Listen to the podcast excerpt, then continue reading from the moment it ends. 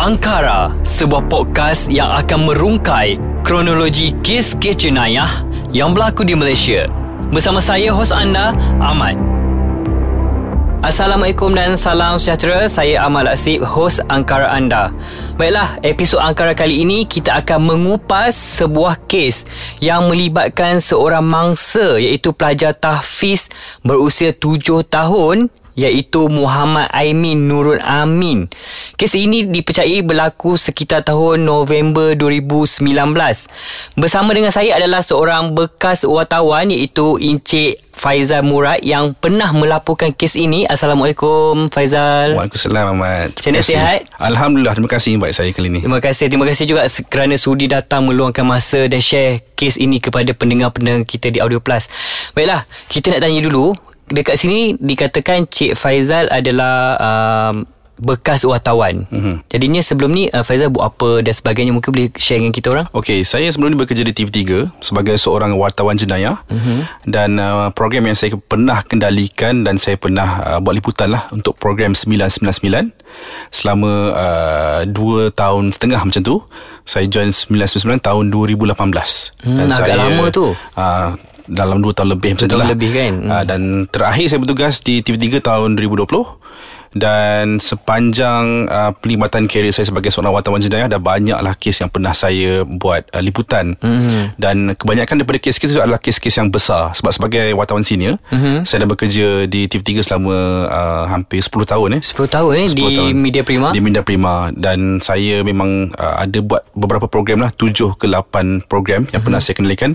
Tapi untuk yang jenayah punya genre, lebih ke program 99 sahaja yang pernah saya kendalikan lah. Jadi program jenayah ni memang agak mencabar lah program 99 ni. Dan lepas daripada saya berhenti TV3 tahun 2020, saya fikirkan yang sebenarnya saya ni ada banyak knowledge. Saya ni ada banyak pengalaman betul, untuk saya share dengan audience. Dan saya terus cari-cari channel apa yang patut saya salurkan, apa yang saya pernah alami. Sebab bagi saya jenayah ni adalah satu bidang yang kita boleh ambil banyak manfaat daripada dia. Sebab kita boleh pelajari apa yang kita tak faham, dan kita juga boleh ambil kes ni sebagai pedoman dan juga iktibar. Dan kerana itu saya nak memastikan apa yang saya ada ni, maksudnya pengalaman dan juga knowledge yang saya ada, untuk saya salurkan pada orang. Saya mula untuk buat konten pertama saya di TikTok. So masa tu TikTok tahun 2020 waktu COVID. Saya bekerja daripada rumah lepas daripada saya berhenti TV3. Jadi saya rasakan ini adalah channel terbaik untuk saya salurkan apa yang saya alami ni pada orang lah kan. Dan bila saya start je buat TikTok tahun 2020, saya buat kes-kes international lah, kes-kes antarabangsa, jenayah antarabangsa. Sebab saya minat jenayah antarabangsa especially. Sebab kalau kat Malaysia ni, kes-kes jenayah dia agak macam straight to the point lah. Maksudnya dia tak ada macam, kalau kita tahu jenayah antarabangsa ni, cerita dia ada banyak cerita dia macam ni dia punya pelaku sekejap begini sekejap begitu ni, dia punya plan tu kira macam banyak planning dia orang lah. Tapi kalau kat Malaysia ni, jenayah dia very straight lah kan. Jadi saya minat jenayah antarabangsa. But then pada tahun yang 2021 bulan Februari atau Januari, saya ada buat satu konten yang tiba-tiba meletup dekat TikTok. Konten apa tu? Saya ingat saya tentang sekejap, saya tak ingat. Ada banyak konten tapi yang konten lokal lah. Tak silap saya, kes pembunuhan, kalau ingat kes di Negeri Sembilan yang ada seorang lelaki yang bunuh bapak dia, dan dia bawa kepala bapak dia naik bas. Ada. Tahun saya tak ingat kes tu, tapi dah lama dah betul. Tapi saya buat kes tu memang tiba-tiba naik. Dan juga satu kes saya ingat, kes di Perak tentang seorang lelaki yang membunuh sekeluarga. Kerana lelaki ni ada masalah mental, dan dia telah pergi ke rumah ni, dia mengamuk dan dia bunuh seluruh keluarga tu di Perak, di Gopeng tak silap saya. Dan lepas tu kes tu memang antara yang boom lah. Lepas tu 1 juta orang tengok, 2 juta orang tengok dekat platform TikTok. And then mungkin FYP algorithm betul, menggemari topik-topik yang macam tu, kes macam tu. Sebab kita tahu masa TikTok yang penuh dengan syarat dengan entertainment, tapi masa tahun 2021 memang konten jenayah untuk local creators, content creators tak ada lagi, ataupun mungkin tak banyak. Kita tahu tengok di YouTube ada Mark Dispatch kan, ada beberapa orang lah yang kita tahu pasal jenayah kan, tapi di TikTok tak ada lagi masa tu. Dan saya buat dan tiba-tiba memang ramai orang tengok. Dan sampailah sekarang saya ada lebih daripada, saya rasa lebih daripada 50 video konten jenayah saya dah buat. Dan tertinggi adalah sebanyak 5 juta tontonan. Wow. Itu antara yang pencapaian tertinggi lah. Mungkin TikTok. Boleh share sikit username atau nama TikTok tu kepada pendengar kita. Mungkin diorang nak follow ke lepas ni. Okay, pada awalnya dulu waktu saya mula-mula buat, saya letak nama wartawan jenayah. Sebab saya nak brandkan diri saya, biar orang kenali kita sebagai wartawan yang cover story jenayah. Betul. Dan sekarang bila saya dah sampai dekat 400,000 orang follower, saya tukar nama saya kepada Faizal Murad. Sebab saya nak orang kenal saya, Siapa Faizal saya, Murad, nama saya lah. Sebab kalau mana-mana pergi orang kata, Abang wartawan. Jadi macam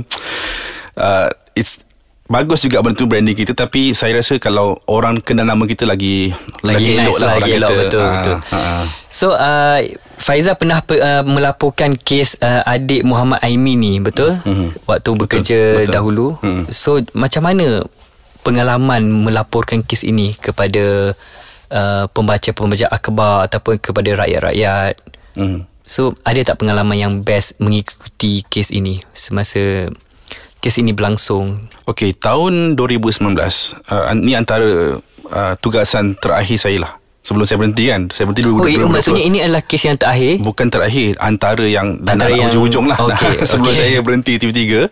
So, kes ni bagi saya agak menarik. Sebab saya, sebelum ni saya ada mengikuti banyak kes-kes tahfiz, kes-kes pembunuhan di sekolah tahfiz, di sekolah agama. Tapi kes kali ni bagi saya kelainan dia adalah bila mana mangsa merupakan seorang budak yang berumur 7 tahun. Kan, kalau kita biasa dengar kes-kes buli, pembunuhan dekat asrama dan sebagainya, kebanyakan daripada mereka ni berumur belasan tahun. Maksudnya tingkatan 2, tingkatan 3 kan. Tapi kali ini umur 7 tahun. Jadi bila kita dengar 7 tahun, kita rasa macam kesian lah. Kita rasa macam kecil lagi 7 tahun tu. Macam apalah yang dia faham, apa yang dia tahu kan. Jadi saya dapat tugasan ni seminggu selepas kes tu viral. Kes tu dah masuk surat khabar dan sebagainya, dan pesalah ditangkap dan dibawa ke mahkamah, di tahan reman. Jadi saya mendapat tugasan daripada penerbit saya waktu tu. Dia kata pergi ke Lancang, lokasi di mana terdapat pusat tahfiz tu. Jadi apa yang bermain di fikiran saya adalah saya akan ke sekolah tahfiz yang ada bangunan yang selalu kita tengok, ada bangunan yang proper lah. Ya, betul. Maksudnya ada macam, proper. Macam sekolah lah. Macam sekolah, lebih kurang macam sekolah lah. Macam sekolah ada sekurang-kurangnya pondok lah, pondok tahfiz yang selalu kita tengok kan. Jadi bila saya sampai dekat situ, saya nampak kiri kanan saya rumah kampung. Jadi saya kata di mana? Memang masuk kawasan hutan-hutan kampung macam tu ke? Betul. Macam kawasan luar bandar lah, kawasan kampung. Okay. And then saya nampak dekat situ macam ini rumah kampung, kat mana bangunan sekolah dia kan. Rupa-rupanya bila saya masuk tu, saya akan masuk ke satu laluan yang agak ke dalam sikit, dan saya nampak satu dewan yang besar. Dewan yang besar di sebelah kanan saya, dan saya terus lagi saya nampak macam ada rumah kampung, 2 biji rumah kampung. Jadi saya fikir dekat mana sebenarnya sekolah tu, sekolah tahfiz ni. Lepas tu bila saya, sebab saya ke situ ditemani oleh ketua polis, ketua polis daerah ketika itu. Sebab masa tu kes tu memang tengah hangat lah kan. Jadi mereka bawa. Dan ketika itu Faizal seorang saja wartawan ataupun ada lagi rakan media yang lain? Saya seorang wartawan. Seorang saja bersama polis? Bersama polis. Sebab ini kalau kita di 999, kita panggil segmen ni adalah revisit. Revisit semula ke lokasi tu. Jadi memang tak ada wartawan lain lah. Jadi kita yang minta polis untuk teman kita bawa ke situ lah. Okay. So bila saya sampai ke situ, and then saya dimaklumkan oleh polis, saya tanya polis kat mana tempat pusat tahfiz tu. Dia kata depan tu je. Dia kata itulah dia rumah tu. Saya macam terkejut jugalah. Macam okay, rumah ni je ke kan. Lepas tu saya masuk dalam tu, and memang saya nampak macam ada dia memang proper lah. Memang keadaan asrama tahfiz tu proper, sebab ada katil apa semualah, ada toilet, ada tempat belajar. Dan saya masuk dalam tu, dan saya ternampak macam ada kesan tumpukan darah dekat atas. Macam ada bekas-bekas darah, dia ada macam kapet lah. Bukan kapet lah, tika. Rumah kampung kan, tika tu ada kesan darah yang dah kering. Jadi saya nak kepastian, saya tanya pada tuan tu, ni kesan apa ni? Sebab saya memang tahu, nampak macam kesan darah. Dia kata ini kesan darah daripada apa yang keluar daripada tubuh adik Aimin waktu dia dibelasah. Maksudnya kecederaan dia bukan biasa-biasa, teruk, mungkin keluar daripada mulut, hidung. Dan sebenarnya daripada situ lah saya tahu memang adik Aimin ni sangat menderita sewaktu dia dibelasah. Sebab dia dibelasah bukan dalam tempoh yang lama, dalam tempoh yang sangat singkat. Selalunya kita dengar kalau kes-kes melibatkan budak tahfiz ataupun budak sekolah pelajar lah yang dibelasah sehingga maut, kebanyakannya daripada kes-kes yang secara orang kata secara berperingkat.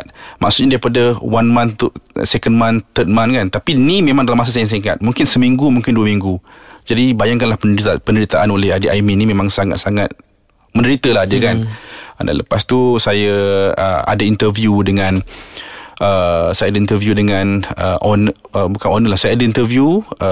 isteri kepada pemilik tahfiz tu.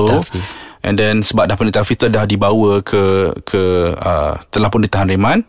Jadi saya tanya kepada dia apa yang berlaku dekat situ dan sebagainya. Jadi saya diberitahu detail oleh isteri kepada pemilik tahfiz tu apa yang berlaku. Jadi inilah antara benda-benda yang saya rasa tak diceritakan di media secara terperinci. Dan saya difahamkan adik Aimin ni merupakan merupakan anak tunggal kepada ibu dan juga bapa dia. Ibu dia orang Sabah, tapi saya difahamkan ibu dia tak ada, tak tahu melarikan diri, hilang, ataupun tak tahu apa jadi. Tak dikesan. Ya. Okay. Dan bapa dia ni pula menghantar Aimin ni kepada datuk dia untuk dijaga sehingga dia umur 7 tahun. Lepas tu bapa dia ambil Aimin ni di rumah datuk dia dan hantar ke pusat tahfiz tu. Dan di situlah Aimin masuk pusat tahfiz tu. Dia masuk pusat tahfiz tu pada Oktober dan dia dibunuh pada November kan? Sekitar tahun 2019 ya. Dia masuk pusat tahfiz tu pada Oktober 2019, dia dibunuh November 2019, sebulan selepas tu. Jadi apa yang bermain di fikiran saya ketika itu adalah kenapa dia dibunuh, sedangkan dia adalah pelajar baru. Pelajar baru takkan mencetuskan masalah kepada orang, kecuali kalau ada sebab-sebab seperti cemburu ataupun mungkin ada sebab-sebab dendam ya, dan sebagainya. Kita selalu dengar kes pelajar senior bully junior, pelajar junior kan. Tapi selalunya berlaku kes-kes tu dalam tempoh yang agak panjang. Tapi ini dalam tempoh sebulan saja. Dan bayangkan keadaan adik Aimin tu hanya 7 tahun. Jadi apa yang dia boleh buat sampai dia orang rasa iri hati, dengki dan hilang sabar pada dia kan. Dan rupa-rupanya adik Aimin merupakan seorang anak yang manja. Dan sewaktu dia masuk ke pusat tahfiz tu, dia dijaga dengan baik oleh datuk dia dan dia disifatkan sebagai seorang anak yang sangat-sangat manja. Dan bila dia dihantar ke pusat tahfiz tu, dia tak ada tempat nak bergantung. Jadi dia menjadikan pemilik pusat tahfiz tu sebagai ayah dia. Sebagai ayah dia lah, maksudnya ayah sebagai dan orang lah. Ayah dan ibu lah, basically. Ayah dan ibu. Dan 7 tahun sepatutnya kita, budak-budak 7 tahun masih lagi mendambakan, orang kata, kasih sayang betul. Ibu dan juga ayah. Tapi mungkin itulah punca dia dibelasah sehingga maut lah. Tapi okay Faizal, saya rasa macam topik ni sangat menarik untuk kita, Untuk Faizal kongsikan kepada pendengar kami. Tapi sebelum tu saya kongsikan dahulu short kronologi kes melibatkan mangsa Muhammad Aiman Nurul Amin ini. Okay, kronologi dia sebegini ya. Saya bacakan sejarah ringkas. Dia merupakan seorang pelajar lelaki di sebuah sekolah tahfiz berasrama. Muhammad Aiman Nurul Amin yang berusia 7 tahun disahkan meninggal dunia dipercayai dipukul rakannya. 2 rakan mangsa yang juga pelajar di sekolah tersebut yang berusia 13 tahun. Bermaksud di sini adalah junior dan senior. Telah pun ditahan untuk siasatan lanjut pada sekitar tahun 2019 itu. Motif kejadian dipercayai adalah tidak berpuas hati dengan tindakan mangsa sepanjang berada di asrama berkenaan. Ini adalah kronologi yang ringkas yang telah saya kongsikan kepada pendengar kami. Mungkin Cik Faizal, mungkin Faizal sendiri boleh kongsikan secara detail lagi. Tadi kita dah cakap pasal Faizal pergi rumah tu sendiri, apa semua, pergi tengok depan-depan mata kan. Mungkin macam mana boleh berlakunya insiden yang nak melibatkan sampai pembunuhan, sampai maut macam ni? Okay. Jadi adik Aimin ni masuk ke sekolah tahfiz tu dalam tempoh sebulan. Hanya dalam tempoh sebulan. Dan dia ni, macam saya cakap tadi, merupakan anak tunggal dan sangat-sangat manja pada datuk dia, dan tiba-tiba dia dihantar untuk belajar di sekolah tahfiz tu. Dia ibarat hilang tempat bergantung untuk berkasih sayang macam tu kan. Dihantar oleh bapa dia ke sekolah tahfiz tu. Dan bagi saya, apa yang saya lihat kes ni adalah macam biasalah, sebagai seorang bapa kan, dia mungkin nak bagi anak dia mendalami ilmu agama dan sebagainya, jadi menghantar ke sekolah tahfiz tu. Tapi umur tu terlalu, mungkin terlalu muda untuk dia, sebab dia memang tak ada ibu, dah bergantung pada datuk dia. Jadi dia bergantung hilang kasih sayang. Dan dia menjadikan pemilik tahfiz tu seorang bapa lah. Dan saya difahamkan pada setiap petang, adik Amin akan menaiki motosikal bersama dengan pemilik pusat tahfiz ni. Jadi kejadian tu dilihat oleh rakan-rakan tahfiz yang lain. Ya, sebab tak puas hati, cemburu kan. Dan cemburu. Tapi cemburu untuk apa, saya pun tak boleh nak kata kat sini lah. Mungkin sebab mereka rasakan, mungkin pemilik tahfiz ni rapat dengan pelajar dia, saya rasa. Dan mungkin mereka rasa bila ada pelajar baru ni muda daripada mereka, budak-budak manja 7 tahun. Jadi mereka rasa perhatian tu dah teralih kepada adik Aimin ni. Dan selepas daripada tu, mereka ni mungkin tak merancang untuk membunuh, tetapi hanya sekadar untuk membuli, untuk melepaskan geram dan sebagainya, menjadikan sebagai punching bag lah. Ini standard case kat mana-mana. Betul. Kalau melibatkan kes-kes buli di sekolah asrama, di universiti pun sama juga, saya rasa. Betul. So jadinya, sebab saya dipahamkan di sekolah tahfiz ni pun tak ramai pelajar, lebih kurang dalam 6-7 orang kalau tak silap saya. Betul. Kan? So mungkin bila mangsa masuk didaftarkan ke sekolah tersebut, mungkin dia yang paling muda, macam kita cakap tadi. Betul. Dia yang paling muda. Lepas tu ada senior pula, mungkin senior tu yang paling tua kat situ. So dia ibarat macam besar kepala dan tak puas hati pun dia boleh je bully. Dia boleh je buat apa yang dia nak, apa yang dia suruh. Saya rasa ini adalah, orang kata apa, salah satu punca ataupun detik permulaan berlakunya jenayah buli di mana-mana institusi sekalipun. Tak kira di sekolah berasrama ataupun di peringkat universiti pun. Saya rasa kes ni masih ada sampai ke hari ini. Okey. Jadinya daripada petikan kronologi tadi tu, memang kita faham mereka ni adalah budak ataupun pelajar daripada sekolah tahfiz berasrama agama, betul? Jadinya macam kita tahu, stereotip je kalau nak katakan budak sekolah tahfiz ni, memang stereotipnya memang budak yang baik lah. Budak yang dengar kata, budak yang kita nampak macam positif je, baik je budak-budak sekolah tahfiz ni kan. Okey, jadinya kita tak sangka kan, dia bila timbulnya rasa dengki ataupun timbulnya rasa cemburu, iri hati. So jadinya kes yang sebegini terjadi tanpa dirancang ataupun tanpa sengaja. So apa pendapat Faizal sendiri? Sebenarnya kes-kes buli ni, kalau saya nak katakan, bukan saja berlaku di tahfiz lah, banyak berlaku di sekolah-sekolah asrama. Tapi bila melibatkan kes-kes buli, sebab kita tahu tahfiz ni adalah institusi keagamaan. Betul. Jadi berlaku kes-kes buli dekat tahfiz ni, ia digembar-gemburkan dengan besar dekat media. Jadi sebenarnya banyak kes-kes terpencil melibatkan sekolah-sekolah asrama biasa. Jadi kalau mengatakan bahawa pelajar tahfiz ni semuanya jahat, tak mungkin lah. Kan? Mungkin ada sesetengah. Sebab saya difahamkan, bila saya buat live di TikTok sekalipun, saya pernah berdiskusi cerita ni melalui live saya di TikTok, dan ada yang bagi feedback katakan bahawa ibu dan juga bapa menghantar anak mereka belajar di tahfiz seolah-olah seperti macam pusat pemulihan akhlak. Mereka menganggap bahawa anak mereka ni tak boleh pergi ke mana-mana. Sebab kita tahu kalau anak yang cemerlang, anak yang bagus, mereka akan hantar ke asrama penuh, MRSM, betul, sekolah menengah sains, SBP dan sebagainya. Tapi bila anak yang tak boleh nak orang kata dilentur ni, maksudnya dengan nakal dia, dengan puting belajar sekolah tak bagus, sekolah merokok kan. Jadi mereka dibenarkan untuk menghantar ke pusat tahfiz. Okay, pusat tahfiz adalah bukan pusat pemulihan akhlak. Ialah pusat untuk kita belajar agama. Tetapi kita tak boleh salah anggap, kerana bila kita belajar agama, kita akan jadi baik. Betul. Jadi, tapi proses untuk menjadi baik itu adalah lama. Bukannya berlaku sebulan dua, sekejap. Yes, betul-betul. Bukannya setahun dua. Dia akan ambil masa yang lama. Sebab kita tahu kalau remaja, diorang ada adrenalin, ada apa orang kata, ada, kita nak menerokai dunia keremajaan. So kat situlah nak nakal ke, nak buas ke, itulah masanya. Betul. Dia rasa dia tu macam lain daripada peringkat umur lain. Jadi betul, agak sukar untuk dilentur kat situ. Jadi kes-kes di pusat tahfiz ni orang kata kes-kes yang banyak lah. Tapi macam betul lah cakap Ahmad tadi, sebenarnya mereka ni kes-kes buli ni sebab melibatkan diorang ni rasa-rasa macam nak cuba-cuba. Sekarang nak cuba besar kepala dan sebagainya. Mula-mula try je, try tumbuk, try ni, tiba macam best sebab jadi macam punching bag kan. Tiba dah bawa kepada kematian. Sebab diorang ni, remaja ni, diorang tak akan terfikir ke arah kematian, ke arah sampai nak bunuh ke, sampai maut. Diorang tak terfikir ke arah tu. Mereka buat ni sekadar suka-suka. Kes ni mengingatkan saya pada kes yang berlaku pada Allahyarham Muhammad Farid, merupakan pelajar sekolah agama juga, yang berlaku beberapa tahun lepas lah. Sama juga kes dia, yang Allahyarham Muhammad Farid adalah pada sekitar tahun pelajar sekolah di Negeri Sembilan, sekolah agama, di Negeri Sembilan, saya tak ingat. Pelajar sekolah agama, 17 tahun lepas. Dah lama dah kes ni, 17 tahun lepas. Sama juga kes dia.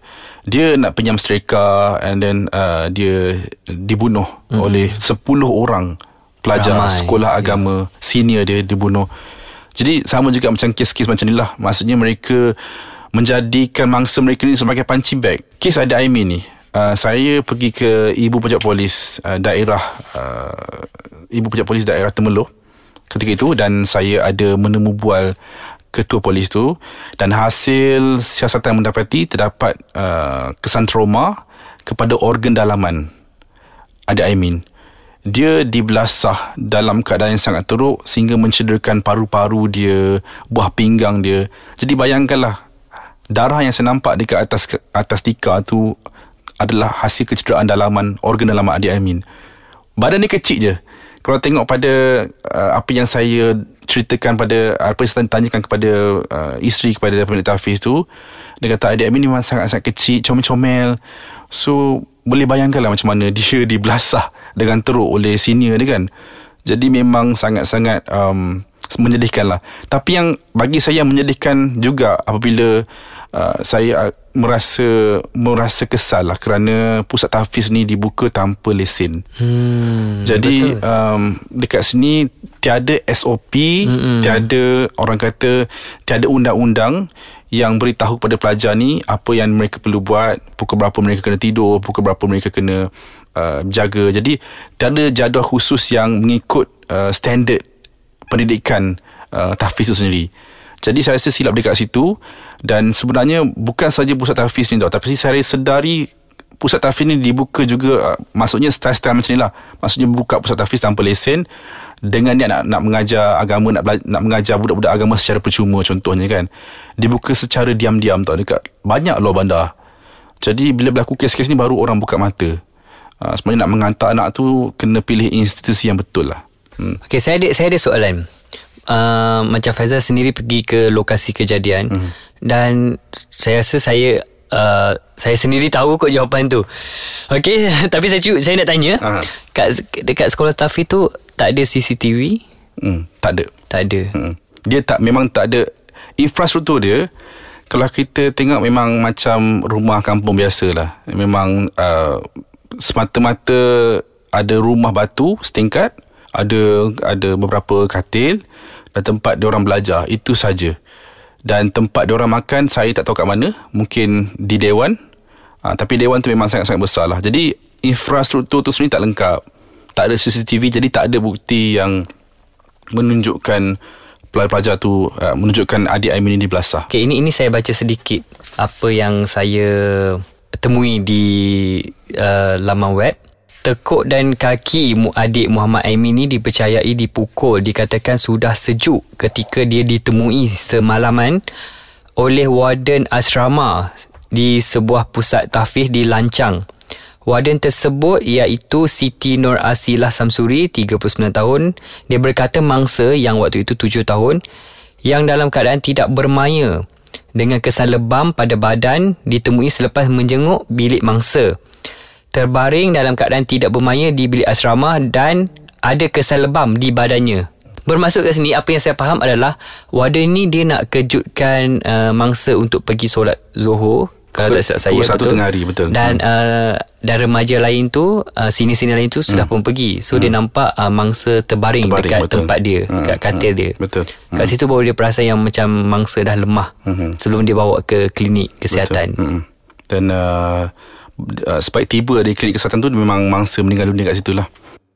Okey, menurut Ketua Polis Pahang iaitu Dato' Abdul Jalil Hasan, dia berkata mangsa yang merupakan pelajar paling muda di situ juga difahamkan agak mesra dan manja dengan pasangan tersebutlah, iaitu pemilik, sehingga dipercayai menimbulkan perasaan cemburu dalam kalangan pelajar lain yang membawa kepada pergaduhan. Saya rasa ini adalah betullah, ini adalah punca bagaimana terjadinya insiden ini, insiden yang kita tak sangka yang akan berlaku sampai ke tahap meragut nyawa. Betul. Macam tadi Faizal pun dah ada share dengan kita beberapa kes ataupun kes yang lain selain pada kes adik Muhammad Aimin kan.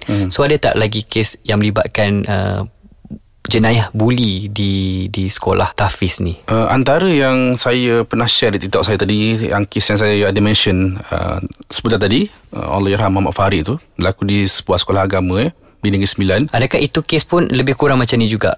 Lebih kurang, tetapi puncanya adalah bukan sebab cemburu, tapi puncanya adalah sebab ingin pinjam barang. Jadi puncanya lain, tapi cara bully tu boleh saya kongsikan sini agak teruk jugalah. Walaupun melibatkan mangsa yang berusia belasan tahun kan, tapi kita tahu cara dia dibuli oleh 10 orang. Ramai, bukannya 10 tu ramai ya. Orang betul. 10 orang senior tingkatan 5. Jadi dan mereka telah pun dijatuhkan hukuman lah. Dan cara dia bully tu adalah dia nak pinjam streka. Lepas tu streka tu tak streka tu adalah milik pelajar junior tu, oleh Ahmad Farid. Jadi sini nak pergi pinjam, lepas tu dia pembagi streka tu. Tapi cara dia mungkin ada mengeluarkan kata-kata yang menyebabkan pelajar sini ni terasa. Dia ada bagi tahu yang pelajar sini ni tak tidur lagi ke, lepas tu itu je, tak tidur lagi. Tak tidur lagi macam tanya soalan kan? Macam soalan abang-abang form 5 tak tidur lagi ke? Dia tanya macam tu. Lepas tu bila tanya macam tu, then lepas tu memang terus kena belasah. Tetapi cara belasah tu memang, kalau saya cerita kat sini, memang sangat-sangat kejam lah. Mereka menggunakan kasut boot, mereka menghentak kepala ke loka, mereka berpaut di leher, dan kemudian terbalikkan kepala jatuh dulu. Dan itu adalah pengakhiran hidup allahyarham Farid lah ketika itu, di asrama tu, di mana ditemui dalam keadaan yang memang dah sejuk. Dan kawan-kawan dia memang bergurau, pada awalnya bergurau, anggap macam tak ada apa, siap macam gelak-gelak apa semua, tengok dia terbaring dekat atas katil apa semua. Tapi bila cecek dah sejuk, mereka pun jadi takut lah. Dan siapa yang temui mangsa dulu? Pelajar tingkatan 5 tu sendiri. Maksudnya orang yang membuli tu, dia yang pergi bagi tahu report pada warden asrama, bagi tahu yang Farid tu dah terlantar dalam keadaan sejuk semua. Tapi ada saksi-saksi lain mengatakan bahawa mereka inilah yang buli Muhammad Farid, mereka inilah yang jadi saksi-saksi ni memberitahu secara terperinci macam mana apa yang saya ceritakan tadi, macam mana Farid dipukul dan juga dibelasah sehingga meninggal dunia. Ini antara kes-kes tahfiz yang teruk lah kan. Berlaku 17 tahun lepas, dah lama. Tapi ia antara kes tahfiz yang pernah saya share di TikTok saya, yang memang dapat maklum balas yang sangat-sangat banyak lah daripada orang ramai. Macam kita tahu, macam kalau sebut surah tahfiz, memang satu, kita dapat imagine yang macam pelajar-pelajar di sekolah tahfiz adalah yang macam saya tadilah, macam baik luhur budi pekertinya kan. Saya tanyalah kan, Faizal, apa faktor yang boleh berlaku jenayah buli dekat asrama? Mungkin faktor didikan ibu bapa, ataupun perubahan zaman ke, apa-apa ke, yang saya sendiri tak pasti benda ni. Tapi saya rasa macam bila dia orang, ini adalah pendapat peribadi saya, bila dia orang berada di asrama dan tidak dipantau oleh ibu bapa, bukan di bawah pengawasan ibu bapa, mereka nak mencuba, ataupun mereka nak akulah ketua, akulah leader kat sini, akulah gangster kat sini kan. So jadinya mereka ada sebagai sini, mereka rasa mereka ada kuasa untuk buat benda yang macam tu. Mungkin pada awalnya adalah bergurau, Dan siapa sangka menjadi satu insiden yang boleh meragut nyawa orang. So apa pendapat Faizal sendiri? Okey, saya dapat maklum balas daripada beberapa orang pengikut saya di TikTok yang mengatakan ada kebanyakan daripada mereka sendiri, pengalaman mereka bahawa mereka dipaksa memasuki sekolah asrama yang mereka tak mahu. Mereka dipaksa untuk masuk ke sekolah tahfiz. Jadi mereka ada sedikit perasaan memberontak di situ. Kalau katakan bahawa didikan ibu bapa tidak betul, saya mungkin itu sebahagian daripada dia. Kalau katakan bahawa perubahan zaman adalah punca dia, tapi kenapa kes ni berlaku 20 tahun lepas, 30 tahun lepas? Banyak kes-kes yang berlaku. Masa tu teknologi tak ada lagi. Mana ada handphone lagi masa tu 17 tahun lepas? Mungkin ada handphone lah, mungkin tak ada zaman-zaman Facebook, TikTok semua tak ada, kan? Betul. Jadi perubahan teknologi dan perubahan zaman tu tidak membawa kepada punca punca buli di sekolah, tapi di sekolah asrama lah.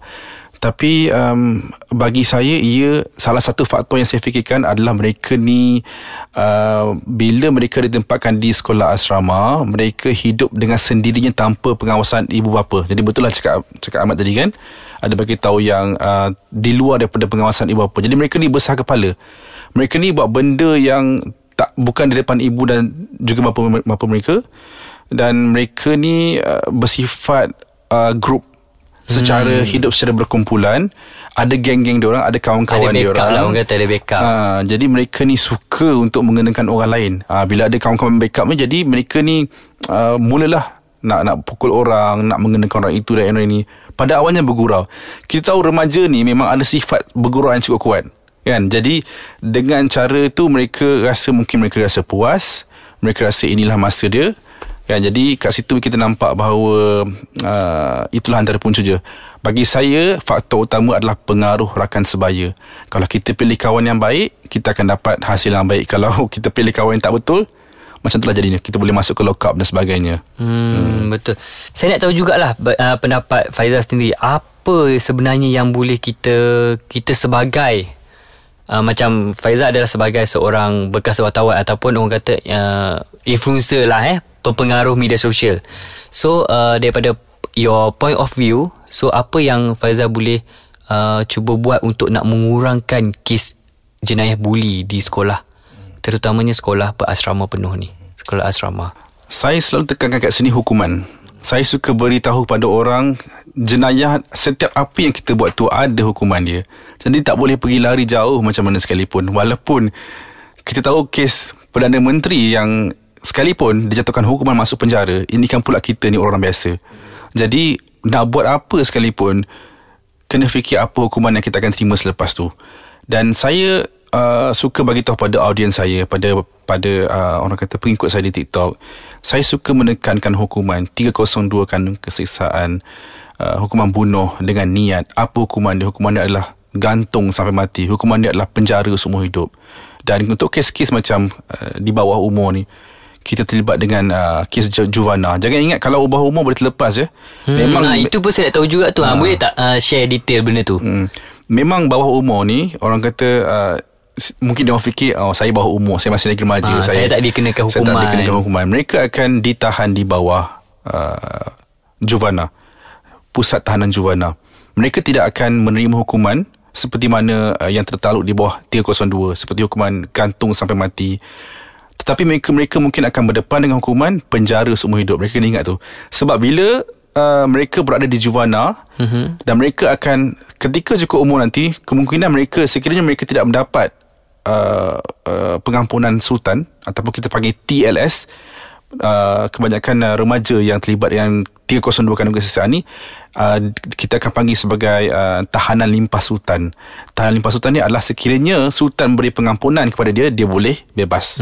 Kalau tak, dia akan duduk dalam penjara tu sampailah umur 50 tahun, 60 tahun, sampai dia menjalani hukuman. Sebab saya pernah pergi ke Penjara Kajang dan saya pernah berjumpa sendiri dengan seorang lelaki yang dah duduk di penjara lebih 30 tahun. Oh, lama. Dia membunuh majikan dia pada dia berusia 14 tahun. 14 tahun.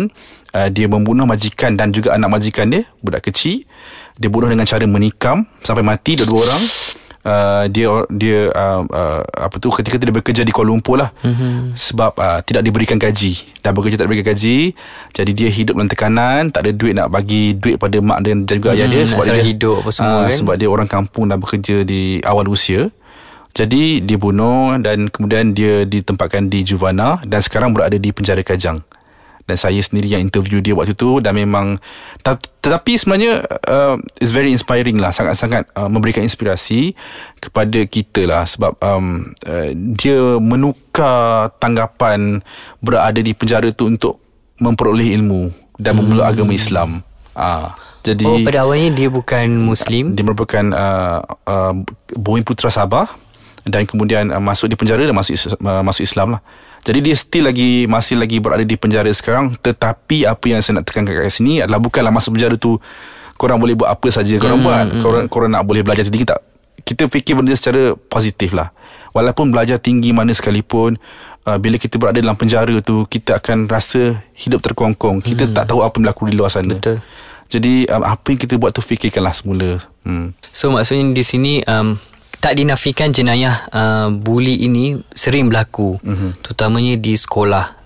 Tidak kira lah sekolah biasa, kebangsaan biasa, ataupun sekolah berasrama penuh ke, sekolah tahfiz ke, beragama tahfiz ke, akan ada juga kes-kes jenayah buli ni tanpa disedari. Dan mungkin bagi pendapat saya juga, kalau berada di sekolah, kita ambil daripada kes adik Muhammad Aimin ni, kalau berada di kes sekolah tahfiz, mungkin tanggungjawab sebagai seorang guru ataupun warden, dia kena menjalani tanggungjawab tersebut, mengalah tanggungjawab tersebut dengan berdedikasi lah.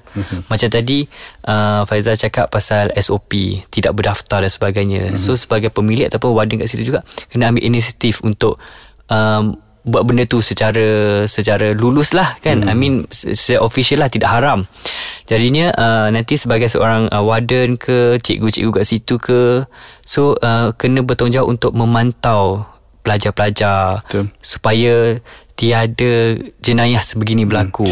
Dan saya nak tambah sedikit Ahmad ya, sebab saya juga pernah dapat DM yang mengatakan bahawa dia pernah dibuli dengan cara ada seorang pelajar ni, dia diambil kesempatan oleh pelajar senior dia dengan cara seksual lah. Dan dia telah pun memberi tahu kepada warden asrama tentang perihal ni, tetapi tidak diendahkan.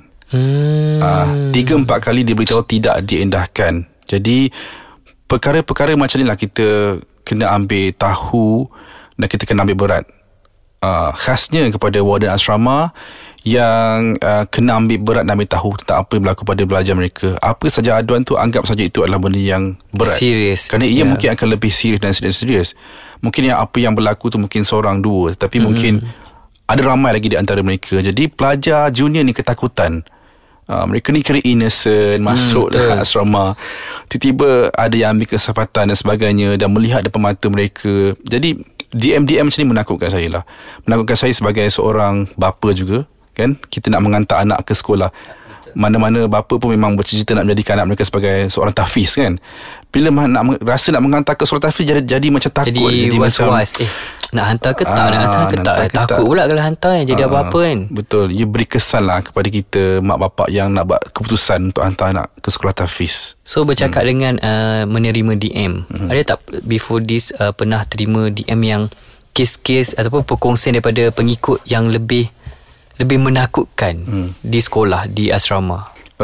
Saya terima yang itu yang satu, dan ada yang pernah DM saya seorang ibu yang menghantar anak dia ke sekolah tahfiz, dan lepas tu anak dia ni menjadi seorang anak yang baik lah lepas tu. Tapi through the time lah, maksudnya waktu dia mula-mula di sekolah tahfiz tu, dia mengalami sama juga dibuli. Dan tapi lepas tu anak dia survive sampai habis. Jadi apa yang nak cerita kat itu sebenarnya apa yang pengalaman perit yang anak dia dah lalui sepanjang belajar sebagai seorang pelajar tahfiz. Jadi benda tu menakutkan dia lah. Saya rasa kita banyak mendengar satu perbincangan yang sangat menarik bagi saya mengenai kes jenayah buli di sekolah, terutamanya di sekolah tahfiz. Terima kasih kepada Encik Faizal atas perkongsian dan juga jawapan dengan kami kepada persoalan-persoalan yang berlaku terhadap kes adik Muhammad Aimin ini. Jadi semoga serba sedikit perkongsian pada hari ini dapat memberikan pengetahuan dan juga pengajaran kepada pendengar-pendengar kami di Audio Plus. Jumpa lagi di Audio Plus Angkara yang seterusnya. Dengarkan podcast Angkara di aplikasi Audio Plus atau di laman web www.audioplus.audio. Hos Angkara anda, Amal Laksib.